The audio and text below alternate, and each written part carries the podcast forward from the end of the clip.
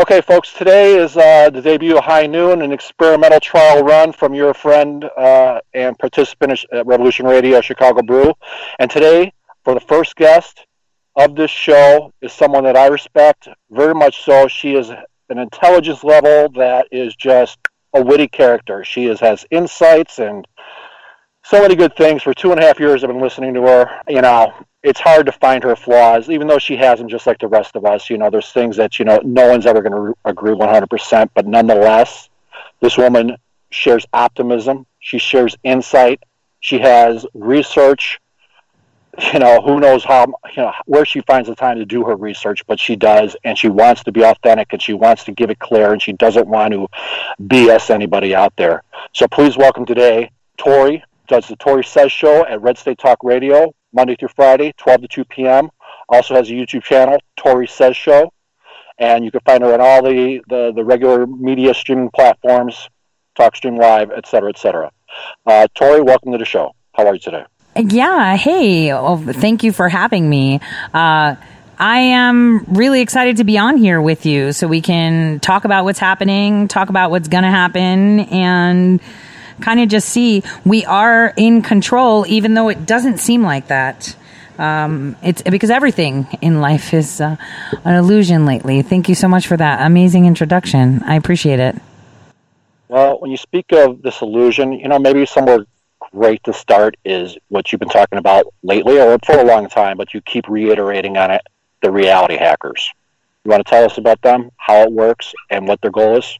Well, uh, okay, so that is what, um, well, the technical term now, uh, post 2005, is uh, IIA, which is Interactive Internet Activities. And so um, that's basically uh, guiding everyone into the pen. It's like advertising. I want you to think of advertising. And you're spoon fed, spoon fed up until the point that, um, you know, you've been spoon fed a lot and you're kind of done with the spoon feeding, so you're just accepting everything. There, that's where it goes. So, reality hacking is shifting your reality. Your reality is your perception. Every single individual has one. You have your own reality, I have my own. Everybody has their own, right? And so, um, you know, there's people out there that hijack your reality to shape it into how they want you to see things, how you're supposed to see things. You know, this political correctness, that was one very successful reality hack. And, um, you know, as, as a society, we all share commonalities in the reality. Hence the predicament that we're in now because the majority of the people were just way too busy trying to pay bills, live, and uh, just accepted spoon feeding because uh, journalists are pretty much uh, the mouthpieces and the megaphones for reality hackers to make you see things that may not even be there. And there you said it, the megaphones, the mouthpieces. Who's who's yelling the loudest is who's going to be heard and who's going to be changing that reality, especially with as many platforms and media outlets as they have. You know, down to five or six uh, corporations or even just individual persons that own uh, mass amounts of the media operations, uh, newspapers, online blogs, uh, radio shows, so on and so forth. This is really, you know, they've really done a fine job, haven't they? Well, they have, and you know, it's it it kind of it's something that we all don't want to see, but we see happen. And I don't agree with reality hacking, even if it's for something good. It's never for something good. Hacking someone's reality or forcing them to see things your way, those Jedi mind tricks that, you know, voodoo you do, um, is never a good thing. You know, now we're using it for things like, uh, you know, pushing milk off the shelves. We're using a tool that was invented, these psyops, these, uh, and, now a more elaborate computer program to alter uh, the perception that people have. We're using them to sell milk, okay, to make it fly off the shelf. I mean, how is that okay? Now, a lot of people will say, you know, the QAnon movement is a reality hack. Actually, the QAnon movement is one of many movements to hack the reality hackers, not the people. If people actually paid attention to the Q board, they'd see that it's not even meant for just the people. It's kind of an insight of backdoor comms. It's like someone looking into my chats with my friends. Well, Q is quite controversial. I kind of like want to put that on the side burner for now because, well, just because. But when you talk about these programs, we have to talk about General McChrystal and the tools that de- were developed for by the United States to use in other countries that are now being used against us. Would you tell us more about that, please? Oh, well, uh, actually, yesterday, and I spent the 4th of July weekend with uh, Patrick Bergy, who actually invented the algorithms and the software and the processes to actually implement psyops on a computer level, right? Using the internet, using technology, using artificial intelligence in order to hijack people's reality and uh, basically put them in the pen that they want them to put them in. Uh, we used that in Iraq. Uh, we used it during the 2008 elections. That's how Barack Hussein Obama got elected. And we use it in Afghanistan. We use it everywhere. McChrystal really loved dumping a lot of money into it. He thought it could be full control. Uh, you know, but now it's General Jones and General Hayden that are using it, and it it does predictive analytics. It tells you what you need to do. It localizes for each area. It learns as it's being implemented. It's a weapon. I want to put generals. What's that? Go ahead. It, it's a weapon. Absolutely, a weapon that was again what you just noted, designed to use on in Iraq and the Middle East and so on and so forth. So that and it was designed something that you say. Am I wrong when I say this? That you helped work on, helped to create? Am I am I wrong there? Well, you know these um these were trial and error um, actions. And before we had the internet, before people were plugged into cell phones, before people were plugged into computers and emails and online blogs, there were just people. And so we found how to fine tune strategies uh, to use the tools that we had uh, that at that time. So, for example, if all I had was newspapers and magazines, I would make sure that the right articles were uh, published, uh, the right pictures were used, and they were put in front of the faces of the people uh, in order to ensure that those governments, those people decided to decide the way we wanted them to. As technology evolved and we allowed people to plug into technology, because the technology we have today is at least 50 years behind what we have. Um, we implemented tools in order to guide people uh, again to do and say uh, what we want them to do and say. And uh, this was actually fine tuned during the 2008 elections because McCain ran because it was his turn and uh, they implemented different types of IIA applications to see who would win. And obviously, Barack Hussein Obama won. Not only because he had the perfect, you know, combination of internet and uh, media, but you know, obviously, John Brennan had done a lot of lead work for him uh, in the years before that. I mean, Barack Hussein Obama wasn't destined for 2008; he was destined for 2016. But um, there were a lot of issues with Uranium One, a lot of issues with being, um, you know, that Bill Clinton carried over for Hillary. So they had to swap places. And see, that's where good wins. When you say they had to swap places, that was not by Hillary's choice for sure. She pretty much got uh, shafted, didn't she? Yeah, she was she was very upset. That's why it was her turn this time. You know, don't take my crown away. It's like one of those Bridezilla shows. You know, uh, that's exactly what you saw because she had taken it to another level.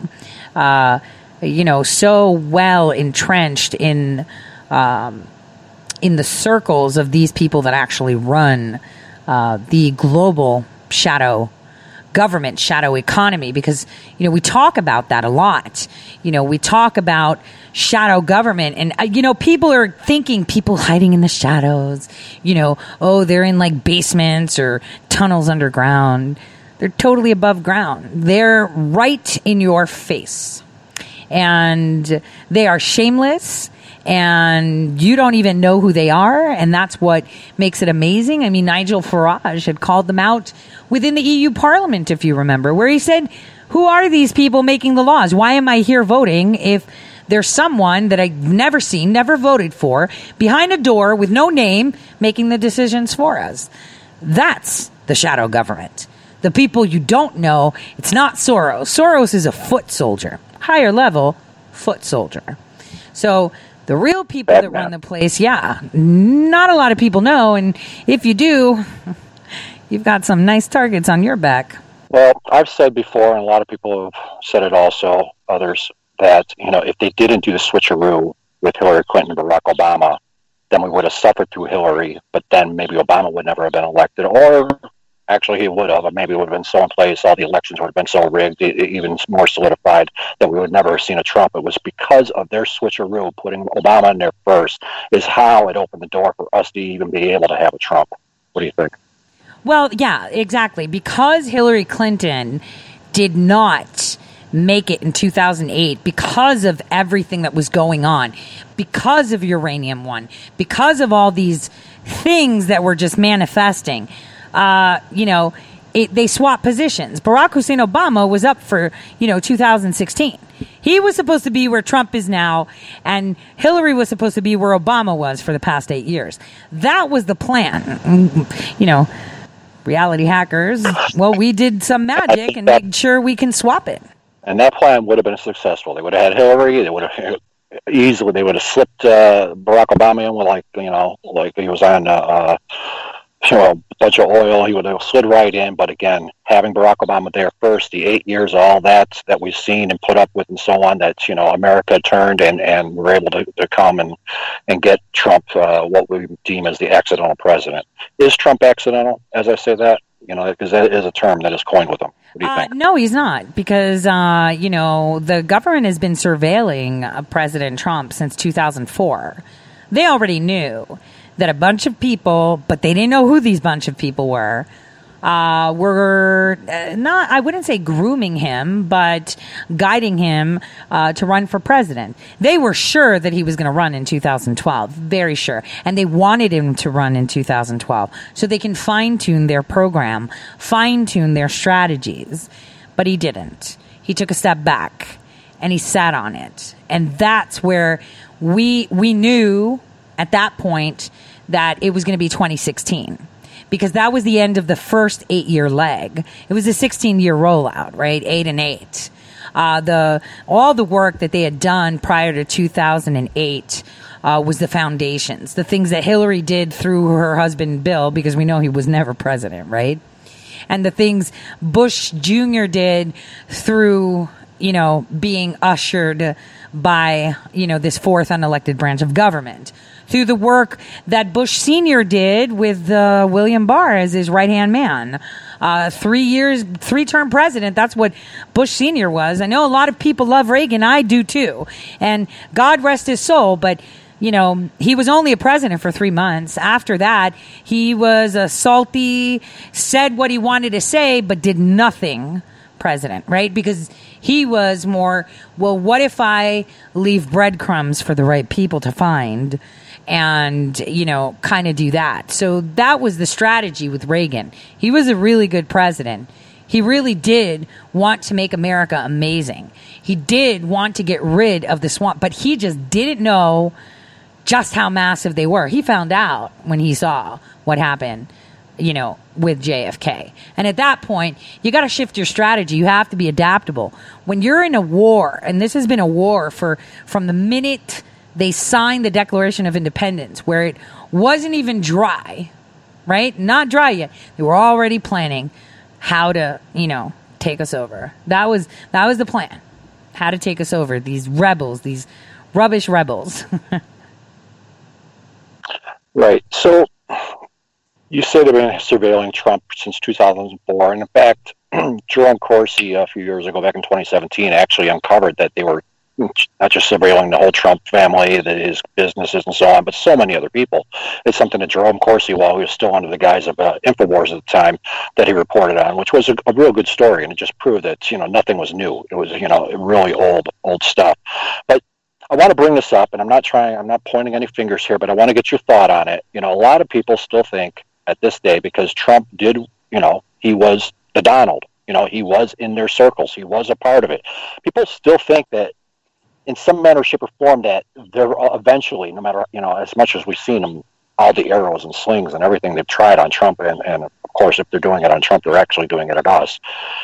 That there's still something they can find on us, something they can pull out, and it will end his presidency. It'll just make everybody turn on a dime. And, and oh, see, we got the proof. See, we finally got the proof. And the most recent thing is the alleged, and I say alleged, arrest of Ghislaine Maxwell. People think once she starts dropping names, if she drops names, so on and so forth, that, you know, Trump and uh, his daughter and other uh, whatever with Epstein and so on will come out, and that's going to be the end of it. Do you have any thoughts on this? Uh, you can you can okay. hit on it. So so let me put it this way.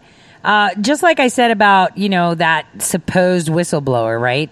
Just because he was sitting with Biden and all the clowns doesn't mean that he did something. He was a loser anyway, a, a limp wristed loser. But for me, for example, there may be, and I highly doubt it, but there may be pictures out there with me with a lot of these people. I've been in the same room with a lot of them. Uh, you know, I I had taken, and I think I may still have. I I don't. Mm, you know, I'm gonna shut my mouth on that one. But there's pictures of me taking selfies with flip phones with really high level people that you have seen testify. Does that mean that I'm them? Does that mean anything? No. It means that when I decided to support my country, I decided to support my, I took my oath and I hold that till today. Right. And I thought, all right, I'm doing what I find correct. I'm doing what I see correct. I was always the rebel, though. I was always the one saying, well, why is this happening? And sometimes I would take it face value, whatever the intelligence community would tell us was fact, until I started waking up. Remember, I was shaped from a very young age. So, does that mean that someone's going to find something like, oh, yeah, you know, when you were in this XYZ country, this? No, because I stayed on my values. Trump, the same thing. President Trump was the guy that would be at all the co- clubs at Studio 54 sipping water from a straw. He would remember everything and he would remember everything they forgot. That's the way it is. So this guy has been in their trenches. He knows who, what, when, where. Smiled, donated, got it, perfect. That's exactly the person you want out. It's kind of like um how is saying in uh, you know the Orthodox Christian religion, I um, adore the story of Saint Cyprianus, who was a devil worshiper, uh, according to you know. Um, you know his story from like I think it was like the 1400s. Uh, he would summon demons. He was evil. He would sacrifice. He would do all these things. And then one day it just went click, and he became one of the most humblest servants of God. And this is why I believe in redemption or people that have been in the trenches coming out. Those are the heroes. It's always the prostitute. It's always the, the banker, the taxpayer, the tax collector, the thief, the, you know, the people that everyone dismisses are the ones that can bring it home. And I'm not saying that President Trump, you know, being a, a billionaire and having properties all over the world wasn't an opportunist, uh, you know, didn't, you know, kind of quid pro for his hotel. I'm pretty sure that has happened. But where does it not happen in business? I mean, if you have a little bagel shop on the corner, you're gonna, hey, um, I sell bagels, you sell cream cheese. Yo, maybe we could get a deal together where I promote your cream cheese, you promote my bagels, right? It's no big deal. The bottom line is whatever he has done, whatever he's experienced, is what is making him today the best man we want up there. And we, like the, the, the soldiers, Iwo Jima should be pushing him up as hard as possible because he knows how these guys tango and dance. And that is the only way that we can move over. He doesn't even care. Come on. You've seen him, right? Uh, like they just sling mud at him, and you know I'm pretty sure at night he gets really upset and says it can't be that these people are that blind. I'm pretty sure. Well, as you mentioned, sol- soldiers, we think of the generals the generals that were just leaving his administration, previous generals, previous, you know, in any administration, all coming out against President Trump. Uh, whether the word is relevant or not, we know a lot of them are dirty and so on and so forth. And I think it's been mentioned even by you that, you know, these people are coming out because they're desperate. They're desperate because they can't lose because the dirt will come out on them. Uh, and, and again, this, a lot, some people, some, we'll say some, some people think, oh, you know, if these generals are coming out against Trump, there must be something wrong. what what is your take on a general? Something, Why are something wrong are they? about Are wait, they wait, wait a minute. What are they doing? Wait a Go ahead. minute. What do you mean? Something wrong about President Trump that they're coming out, or something wrong with them? Well, you have Mattis, you have Uh-huh. You Uh-huh. have you know I I, I run out of names there because I Hayden, really don't Jones. I can. I can name tons of them. Let me tell you something about generals because I work with them, and a lot of them have scoffed at me. You know, who's this short, you know, civilian, and I'm not. Right? Uh, they've scoffed at me when I told them that their strategy was BS. They've uh, told me that, oh, that's not going to work. And it's like, dude, you either listen or you don't, and you have no choice. Uh, this is the way it works with contractors. They scoff. Here's the problem with generals they have an empty pocketbook, okay, when they are working. Some of them, like General Flynn, stay hard to the core to complete the mission, and they will move accordingly, right? To do what they have to do, to utilize it in a thrifty way because they know it's coming out of our pockets. The others, though, there could be money left over and they'll just make you burn it in some way so they can ask for the same money. I'll tell you why. So once these generals are out, what what do they do? You would expect them to go down in Boca or something, or you know, sipping mai tais on some island. No, they don't. Instead, they set up shop. This is what it is about. It's about power. So when a general, usually the generals, they come out, you'll see all of them have their own companies built. Yes or no? Do you not see it? All right. So what do they do? Easiest example is linguistics. It's the most simplest one for anyone to understand. Say I was a general and I retired, right? I'd be like, all right, I'm opening up a, a company, Tore LLC, done.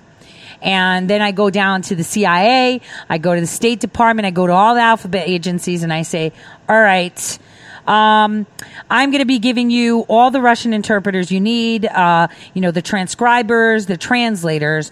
You pay me $100 an hour. And they're like, deal. You get it. And you supposedly sit there and you're competing, but there's no real competition, right? And so then you get that contract. I get it. And then I come to you and you've got the same kind of company. And you're maybe a retired staff sergeant. And I'm like, hey, veteran owned business. Great. I get to write off stuff on my taxes even more. Hey, what are you doing? Well, uh, what I'll do is I'll give you uh, Russian interpreters, Tore, for 60 bucks. I'm like, great. So out of the 100, I give you 60 and then you pay the interpreter 20. In the end, it's what? Stealing money again from the federal taxpayer. Do you see what I'm saying? It's like a pyramid scheme. Anywhere you see, we, we have contractors. They're all there to one, siphon our money and get rich, and two, share that information. Kind of like, I, I don't know, did you hear my interview with Matt Whitaker? Uh, I did uh, about a month or so ago. About, Okay, yeah, about it was four- about a month ago. So, yeah, did you did you hear the part where I asked him, you know, hey, weren't you in charge of like contracts, being acting attorney general? You remember that? Uh, vaguely, but go ahead. Okay, so I said, hey, um, you know, when you became acting attorney general, you were in charge of like all these contractors, these big contractors that you could go see. We've paid them hundreds of millions of dollars. And one of them was a big fat contract we gave to a company called CGI, right? Guess where CGI is based out of? Oh, wait, it's a Canadian intelligence company, private Canadian intelligence company. Tell me why they were contracted for facilities management for Mueller. Uh, sounds like a lot of paper shredding or sharing information. You get what I'm saying? This is the way former generals work. They use that clout. That's why everybody kept their clearances when they were gone. They would sell their clearance because that was their clout. They would go there and say, well, I'm General so and so and, you know, I'm the best and I did this. You hire me. It's all about having that clout and that power so that way you can set up your next kid. I mean, that's what people need to look at. Yes, the intelligence community wants to, um, uh, get, you know, keep it in the family, right? But there's others that groom their kids to get them in the family. Does that make sense? To keep it going. Yes. So this is where they set up these You know- companies. You know, even though they get this opportunity, they get to set up these companies, and then they get to create something after their government service and so on. Why is it that they're geared towards what we would look at as the evil side, the bad side, the communist side, the control, and authoritarian, the dictator? Why are they going that way? Is it just they're the highest bidder? What, what's Uh, going on here? no, Don't they have it's power. loyalty to a to a free country, liberty, and like you know, It's power. the freest country in the world? Go It's, ahead. it's power. Simple. It's just power. You have power. If you're on their team and you're helping them succeed, you're you've got cover for you and your family. So when they eliminate the middle class, the upper middle class, the lower middle class, and there's poor and them, they're on the them side. It's about power. Who controls what? Who does what? It's all about pa- it's it's never been about morals, stand it's about power. I mean, why would anyone want to live in a communist nation anyway?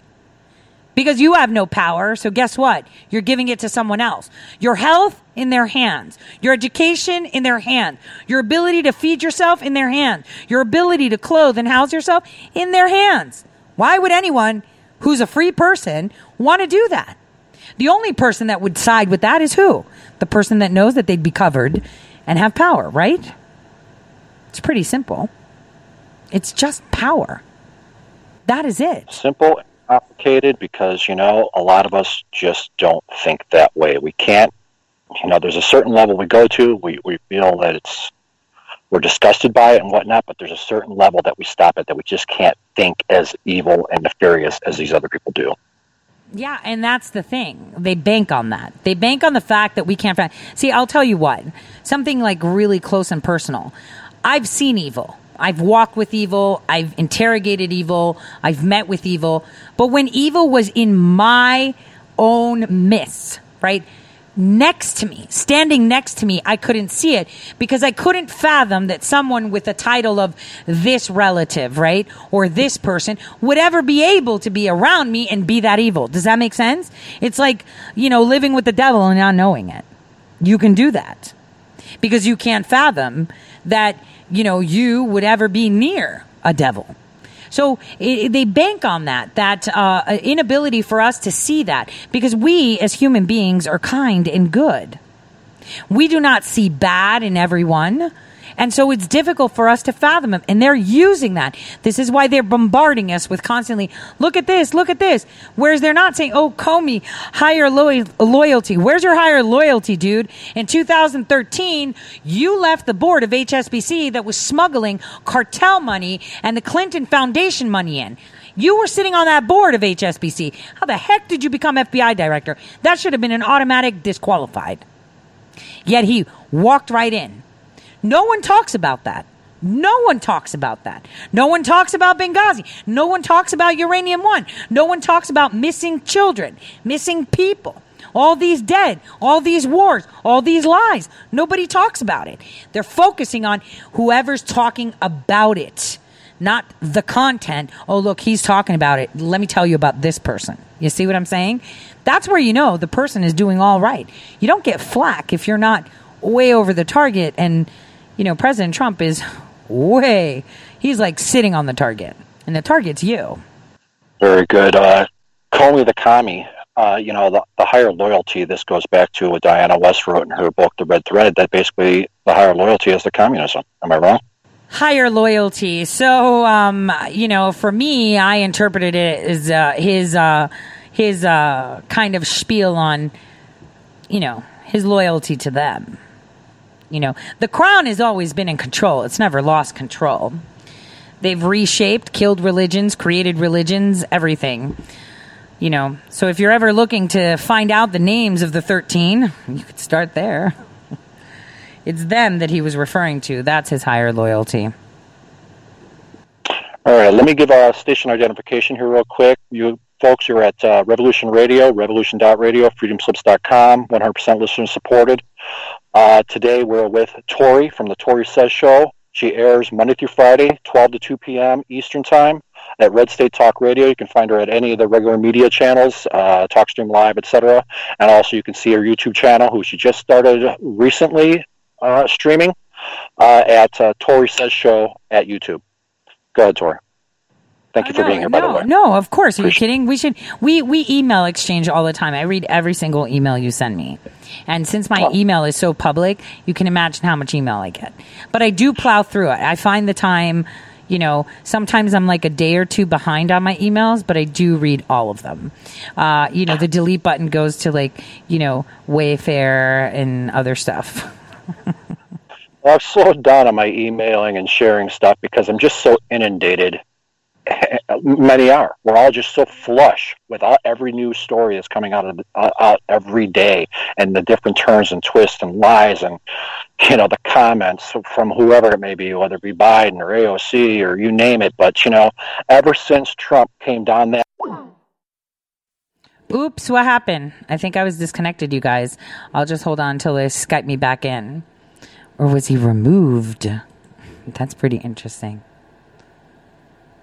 But okay, so he's been emailing me for a very long time, uh, does shows uh, all the time, and um, that could be that I'm on a front facing computer and we were disconnected.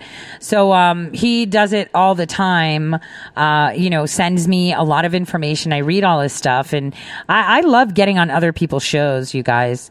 Uh, you know, it's, it's important that we all share that we all share information. They lost their studio.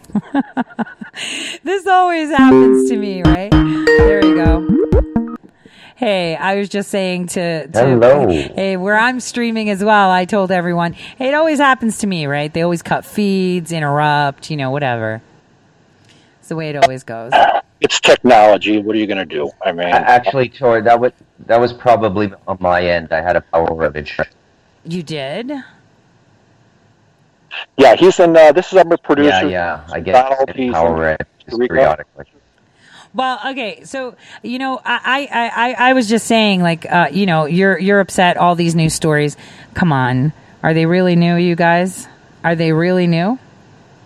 Well, I- what I was getting at was Yeah. the hyper news cycle. We call it the, we coined it the hyper news cycle. That ever since you came down that, that escalator, because once upon a time, and it seems almost like ten years ago, a, a story might drag out for a week, two weeks, three weeks. Today, you get a hyper news cycle. It's four or five news stories every single day. It just keeps your head spinning. I call it I call it the tennis ball effect. You're they throw out the tennis balls one at a time until you, you know as if you're a dog, and then which one do you chase? The next thing you know, you don't even know what to chase because they just threw a whole, a whole pail of tennis balls out at you. So you got to focus. That's that's the difficulty. Go ahead. Well, yeah, well, give me an example. Give me an example.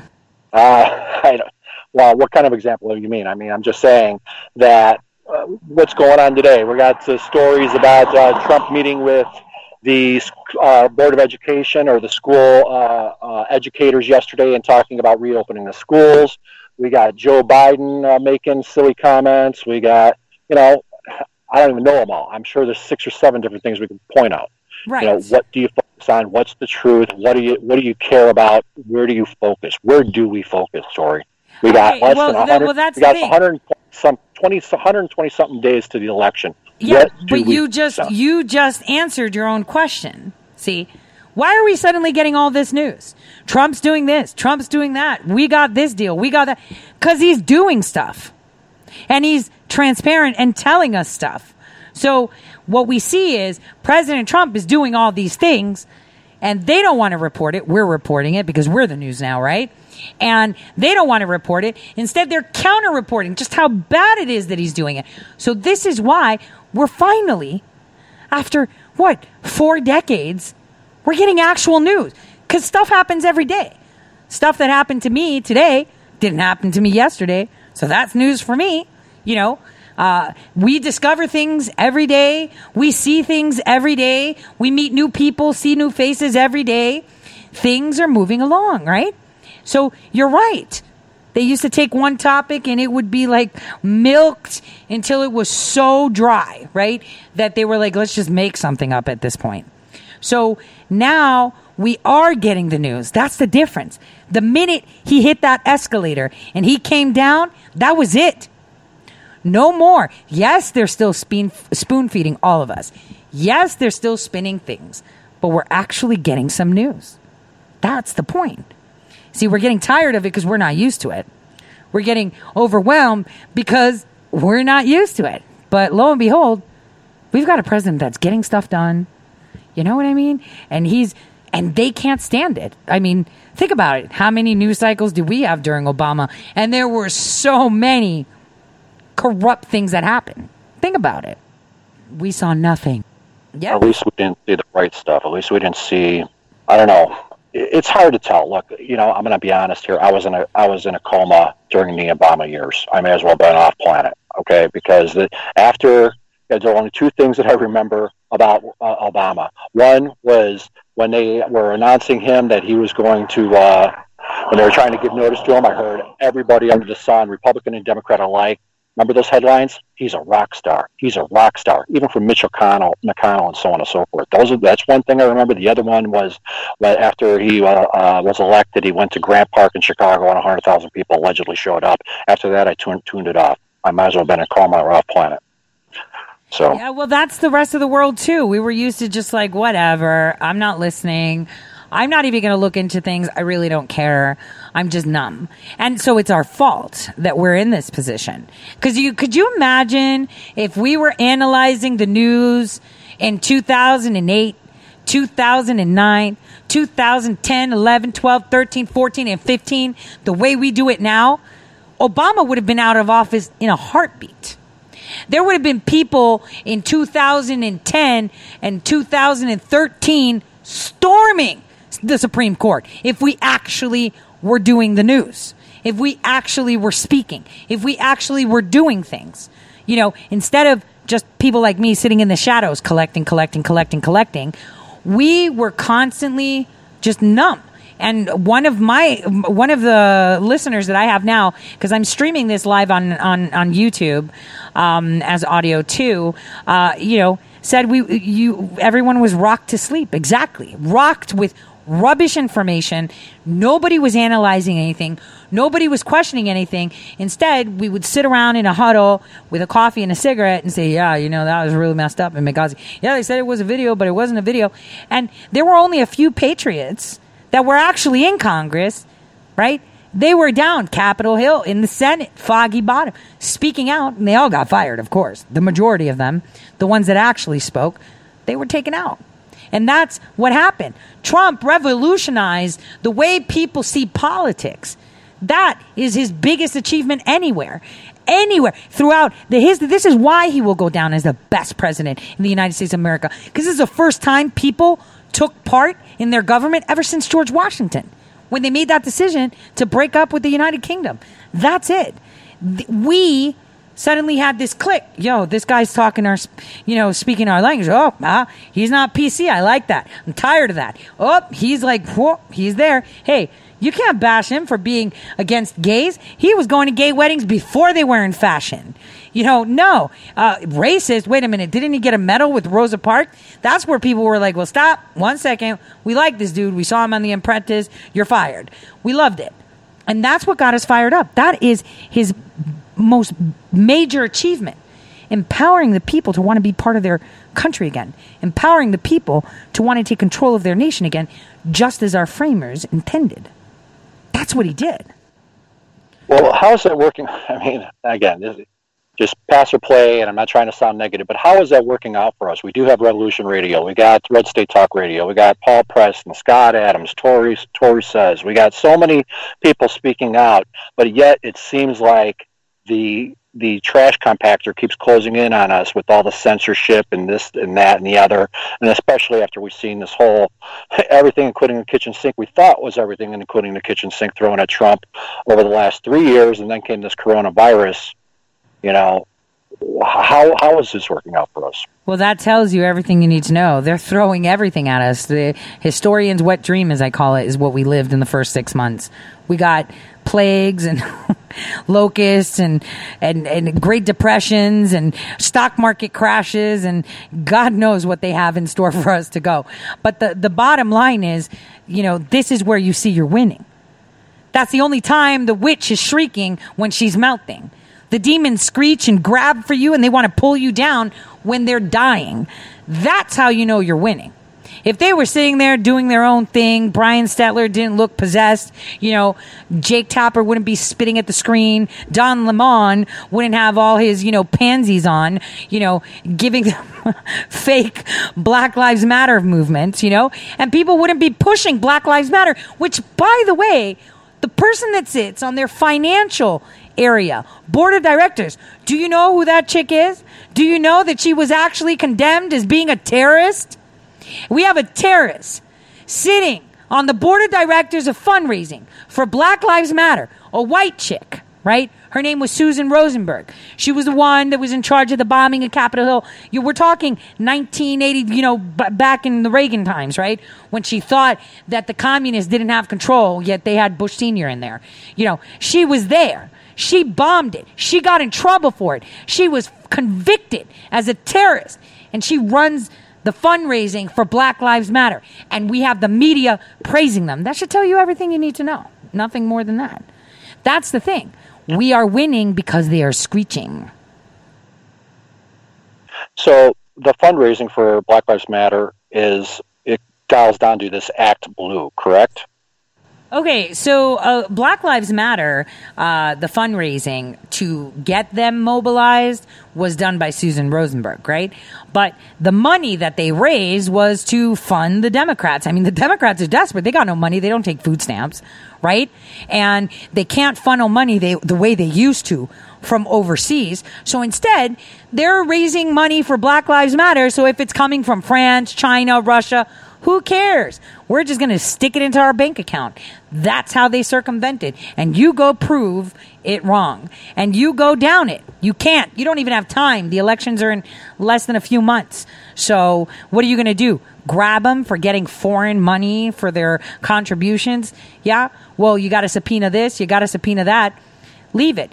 What we need to not be focusing on is the tools they use the clowns, the foot soldiers, the idiots.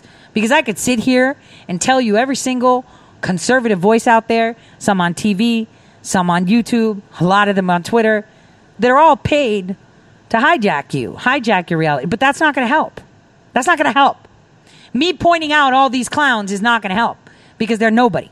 We'll take care of them after the elections. For now, we got to focus on the prize and the big guys. And that's what we have to be doing. And we wouldn't be under such attack if we weren't So- winning. So to push this to after the elections, you are, and I listen to you, are certain, without a doubt, that President Trump, 45, will be reelected. Okay, let's be honest, okay? Because a lot of people are so pessimistic. Think about it. Can you actually see a reality where Biden is president? Be honest. Completely honest. Well, not. It's not that it's people are going to be electing Biden, but we have an example of the midterms for 2018 that we saw in real time being reported how they were stealing votes, how they were packing the the vote uh, the, the voter boxes and so on and so forth. They literally had that one woman, whoever the uh, uh, voter lady was in Florida over there in Broward County, holding out, having a siege at that voting office as they were shipping in ballots. That's what people are stuck on. People are stuck. That's stuck in their head. That Soros machines and new and whoever owns these voting machines and so on and so forth, and they're just re- reflecting back to the day, even at the 2016 election, when people would put, put in uh, Republican ticket or President Trump, and then it would flip in front of their eyes to Hillary Clinton. They think they've spent the last three and a half years uh, not only working on that voting system, but also rearranging people around the United States with uh, illegal migrants and so on and so forth, getting them into certain regions so they can have the populous votes in all these states to get the electoral college, and and to the to the least, because of this coronavirus, they're trying to flood us into this mail-in ballots only circumstance, which is entirely left open for fraud. Go ahead. Yeah, no, it is. And we were learning. Let me tell you something. So 2016 was very close. And they had crunched the numbers, the AI had come back, and it showed that, you know, this many people come out voting. This is what's going to happen. And to keep it simple, we need it like this, right? I'm just saying, like this. The programming that was done, the shuffling that was done through these crypto doors, because it's all rigged. Always. We have not had one clean election ever. It's kind of like the Ukrainians, right? Hmm. We paid to teach them how to do elections. We had permanent staff paid by federal, U.S. federal pa- taxpayer dollars in Ukraine to usher their elections, to give them the machines that we had, to make sure that whoever they voted for was the guy we said that they were going to get, right? Same thing has been happening here for decades. Decades. The reason President Trump won is because people decided to take part in their government. That is what his greatest achievement is that he woke the people up. He spoke to the people. And this is why the votes that you saw you know, oh, I went by popular vote. No, you didn't. You were getting a quarter vote in some states, uh, you know, a half a vote in other states for every vote Trump got. They were funneling votes to her. So if a vote was coming into the computer, I want you to think of it mathematically. All these votes were being shuffled around. And so one vote for Trump, I don't know, in like a state like North Dakota, which is always red, and that would have been flagged quickly, right? He would get 85% and Hillary would get the 15% along with the solid 100% votes she got. Do you see what I'm saying? They would shuffle them around. So the fact that so many numbers came out tells you everything that you need to know since he won so hard. She was getting percentages of his vote. Like this is fact. Fact. She was getting percentages. Look at that. How have you ever seen over 140 million people go and vote? Never. In 2012, when they rigged the election, you saw that bump up with Obama at 120. But I'm kind of glad we didn't get Romney. Romney would have just prolonged the deep state and shifted it to, uh, you know, fix him. Uh, he would have caused a bloodbath of a civil war. Let me not get started on that timeline. But for now, just so you know, Trump won by the skin of his teeth uh, only because people came out in numbers they did not expect. They did not expect. In, in red states, the majority of the population that would go and vote was maybe like 30%, okay? Or 60%, depending on who the candidate was. If it was a Republican, you'd get 60%.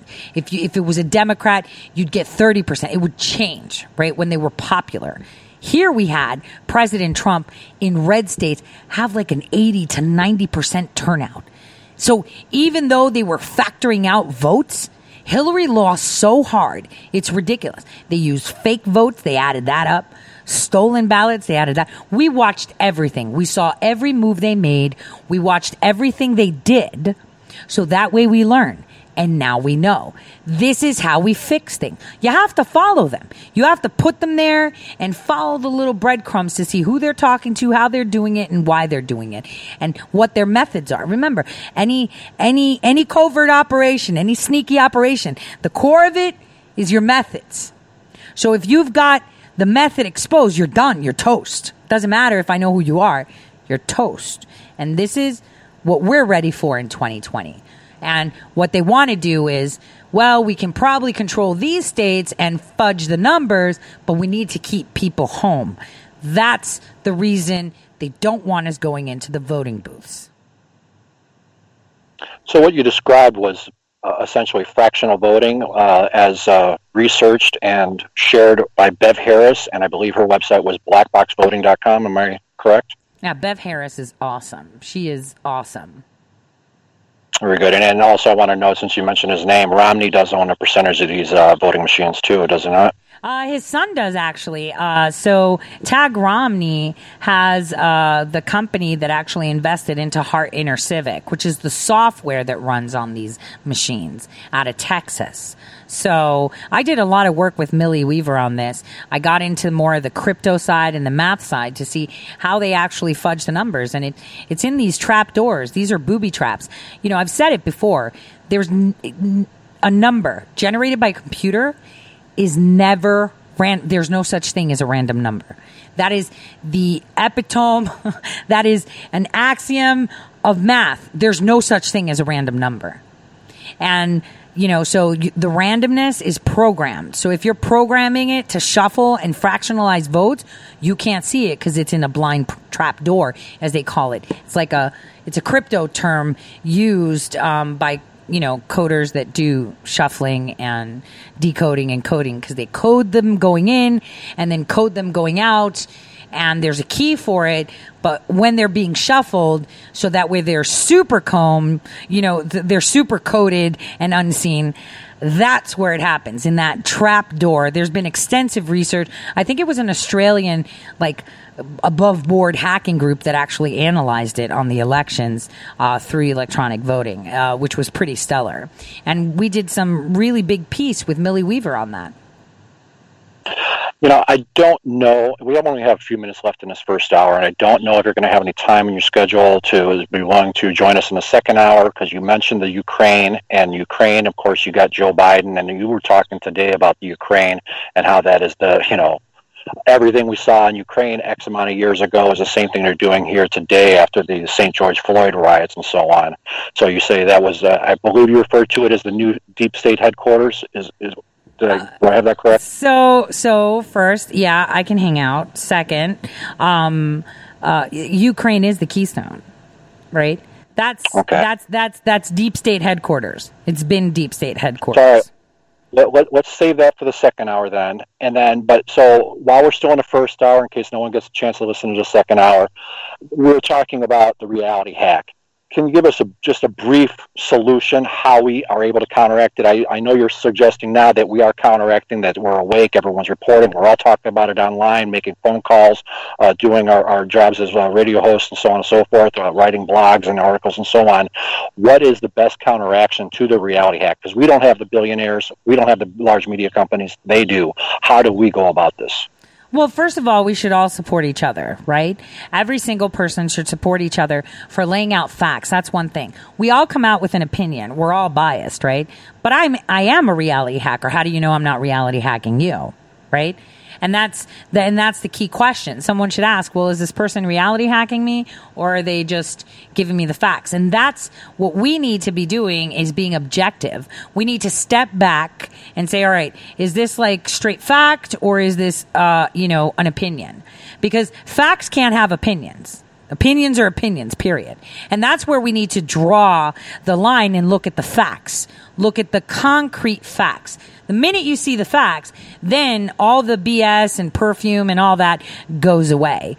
Uh, you know, but right now there's a lot of us out there that are trying to hack the reality hackers. And unfortunately, uh, you know, even though President Trump is, you know, doesn't want to use it and he doesn't use it, he dislikes it completely uh, you know, there's a, there are many people in the right movement that have employed it. So, you know, uh, that uh, that upsets me. Like I said, I don't care if it's for good. You shouldn't be doing it, period. Period. And like I said, and I know you said to table it, QAnon is hacking the reality hackers. It's not for the people. It's for someone else. So, um, you know, there are tons of operations out there uh, from people trying to buffer it so people can see the blue sky and not the uh, how how did Comey call that again? The social fabric that they've weaved so long. We're trying to break that so people can see the blue sky, take a deep breath, and not smell, you know, manure and and see what's up and see what's really up. So all you have to do is step back, look at the facts, and use your own reality, your own thoughts, your own criticism to decide what's real, what's not, and what answers to you. I mean, if in your heart you want to be ruled, then so be it, be a communist. If in your heart you feel that you should have a say and the people you elect should be doing what you want, then so be it. That's what we have to do. That was great. That is a very good footing, and I, I hope many out there are taking notes of that. Stand your ground and, uh, you know, yep. facts like you said, stand for something or you or you fall for everything. You said that at the beginning, and that is the truest thing anyone can say. Well, you got to know that you know again use facts, and what do we get from Rachel Maddow, Brian Stelter, uh, Don Lemon, and so on and so forth. Opinion. That's all they are is total opinion. They have no true stories. It's just their opinion, and that's what they hit us with every day, every night. I believe we're about to go on the break. Again, folks, you're listening to Revolution Radio, uh, freedomslips.com. We're here with Tore Says, the Tore Says Show uh, at Red State Talk Radio, and we'll see you back here in just a few moments. Uh, Tore, if you just mute, it, mute up, we'll be back right back. Okay. Oh, you want okay? You mute yourselves because I'm just going to talk to my base here that I'm streaming on Facebook and YouTube. So, um, shocked about your governor. Which one, Vicky? Um, oh, you're talking about Texas. Well, you know, again, they're all reality hacking. See, these Republicans are using Trump as a shield to stay, uh, you know, where they are. Um, they're using they're using the president as their own shield uh, to you know promote themselves and nothing else. So um, you know you have to see past that because today, if anything, during during my show, I demonstrated to you how they uh, allowed the IG of the NSA to be Robert Storch, right?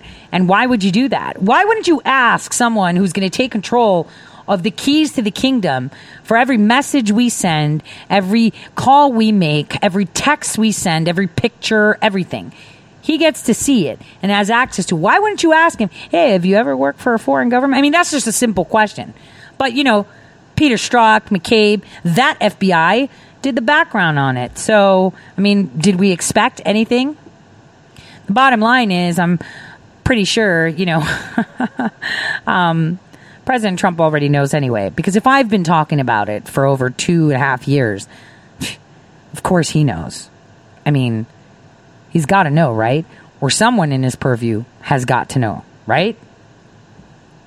Because I, I don't think I'd still be around if there wasn't a chance that he knew. Uh, so uh, that's that's that on that. Um, so you guys, uh, I'm going to be finishing up uh, my uh, interview with um, Millie Weaver Friday. So that'll be very interesting. I can't wait till you guys see it because uh, even people that um, have been employed uh, to um, hack uh, the left and see what they're doing uh, are on it. Wait till you see it because when you realize, you know, what a magician does behind the curtain, when you see Oz behind the curtain, that's it. It's it's no fun anymore, right? It's not a trick anymore. You can't get cheated, can you? So, uh, you know, this is where we're showing you the tricks. I've been telling you the tricks. Uh, you know, that's the way it is. SOCOM. Two C's on that one, right? The corruption's everywhere. So there's a question how much corruption is within SOCOM? There's corruption everywhere. Everywhere. Because these people are out to cover themselves. Look, I have sources that have come forward with various things, and they're terrified to speak because maybe that senator or congressperson or mayor or whatever helped them get a loan for a house or, uh, um, you know, got them out of a jam or something, right? So if they come out, you know, that's going to be used against them. Look what Manafort, look what happened to Manafort, guys. Because he wouldn't flip, they used stuff, they helped him get done. Oh, fraud, tax evasion, all this stuff that they knew would happen, but no one followed up on it because he was supposedly harmless and one of the crowd. You see where it goes? And most of these people that work with them actually know what they're capable of. Who would be I mean, would you? If you if you had the goods on Hillary Clinton and you knew firsthand what she does, firsthand, I mean you know it second, third, fourth, a hundredth hand. Imagine if you knew it firsthand. Would you tell on her? Probably not. You'd probably tell a friend who tells a friend who tells a friend uh, 100 million times removed because you're terrified. Wow. I don't know, Bob Smith, if the UK is finally going to get out. We'll see. We'll see. They keep telling you you're getting out, they're getting you in deeper. Okay, I believe you're back, bro. Awesome, and I am too. You got to take yourself off mute, mute there, bro. Okay, we're live. All right, welcome back, are. folks. Welcome back, ladies and gentlemen. I don't like using the word folks. It always reminds me of Barack Obama, but it's used to be such a cultural uh, exchange here in America. But Barack Obama just wore it out, and I kick myself every time I use it. But in any case, uh, welcome back to Revolution Radio. This is uh, July 8th, 2020. Uh, it's the debut of High Noon, uh, experimental broadcast here as we see we go along. And we have been blessed today, and I do mean blessed, because this is a busy woman we're talking to right now. Uh, Tore, Tore Says Show at Red State Talk Radio uh, airs Monday through Friday, 12 to 2 p.m. Eastern. And it, you know, I've turned her broadcast and her website. Someone talking in the background? Not me. I'm on mute. Okay. No, no, I, heard, I thought I heard something. Sorry. Sorry, folks. Uh, there I go again. hard to get rid of those idioms. But uh, she broadcasts uh, Monday through Friday, 12 p.m. to 2 p.m. Eastern at Red State Talk Radio. You can catch her on any of the live media streaming broadcast uh, channels like TalkStream Live, TuneIn, and various others. Uh, she has a YouTube channel, Tore Says Show, uh, which she is currently simulcasting on. Thank you, folks, for joining us. Again, there I go again. Tore, sometimes it's just hard to kick habits, right? Oh, totally. But, uh, go ahead. Totally. I'm there with you.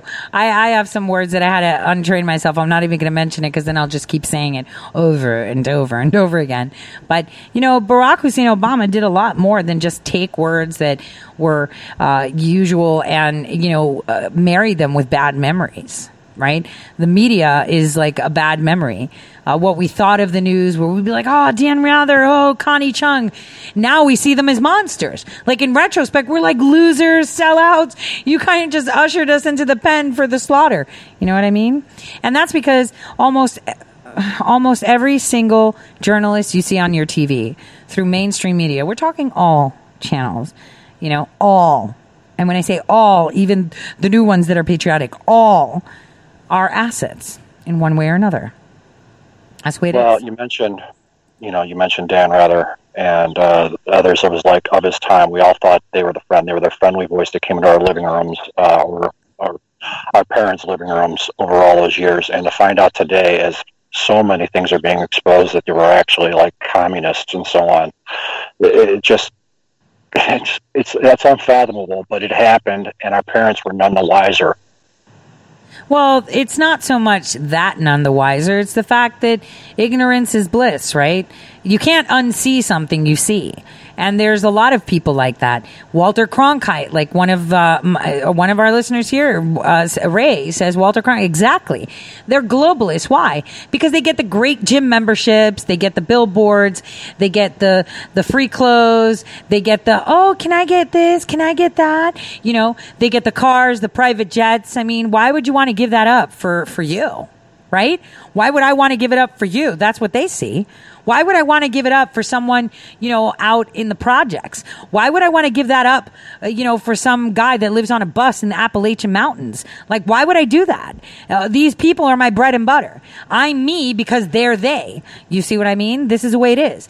And Operation Mockingbird that Ray Seapold, aha, very good. Operation Mockingbird, that's something we should talk about.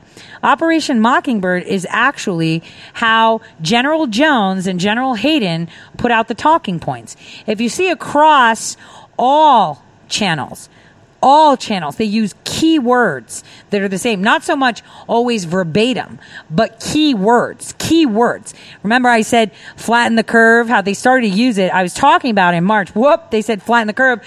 President Trump should fire whoever inserted that into his little speech. Because these are things that are coming from these reality hackers. They even reality hack what we think. Now, as many people are saying, President Trump is going to be reelected by the people. There's so many people that are tired of it. And Black Lives Matter with an awake nation was the biggest mistake the Democrat Party ever made. Because they're tired of it. They're like, why are all these white people protesting for us? We're not even out there. Right. So it's backfired on them. So I'm just going to say between now and right before Labor Day, boy, they've got so much more coming in. It's ridiculous. Well, you mentioned Mockingbird Media, and mm-hmm. th- we all remember, or many remember, the video that was released by Sinclair Media and how they were just put, you know, whoever put this work together, they spent a lot of time to collect it all, but how they were just showing every news channel across the nation just repeating the same thing, same thing over and over, whether it be Easter or Christmas or the curve or whatever it is. That's what they do. Do these people, these globalists, whatever we want to call them, do they have a central news, a central link, a central site that they go to and check in every day to see, find out what their script is? Okay, so Mockingbird Media is actually a global effect, right? So people like General Jones or the U.S. counterpart, they all get notes. There used to be drop boxes, 3 a.m. drops, 4 a.m. drops. I was in I was in all of them. I could see everything they do because again, I still had username access, emails to GSG. I could see everything. Everything. Their chats, their emails, their strategies. Every, do you know how hard it is to keep your mouth shut when you know? All you do is make snide comments online. You know what I mean? You're just like, it's not my time yet. It's not my time yet. It's not my time yet. You just sit there, kind of like I've been sitting on a treasure trove of Epstein. And I'm like, not my time yet. I want to talk about my Panama trip, you know, uh, to meet someone who was in prison. Not my time yet. It's not the right time. Timing is everything. So yes, timing is everything for them too because you'll see that the stories they don't want you to look at are published really late at night, and the ones that they want you to, they're at specific times of the day, and they all use the same words. Words.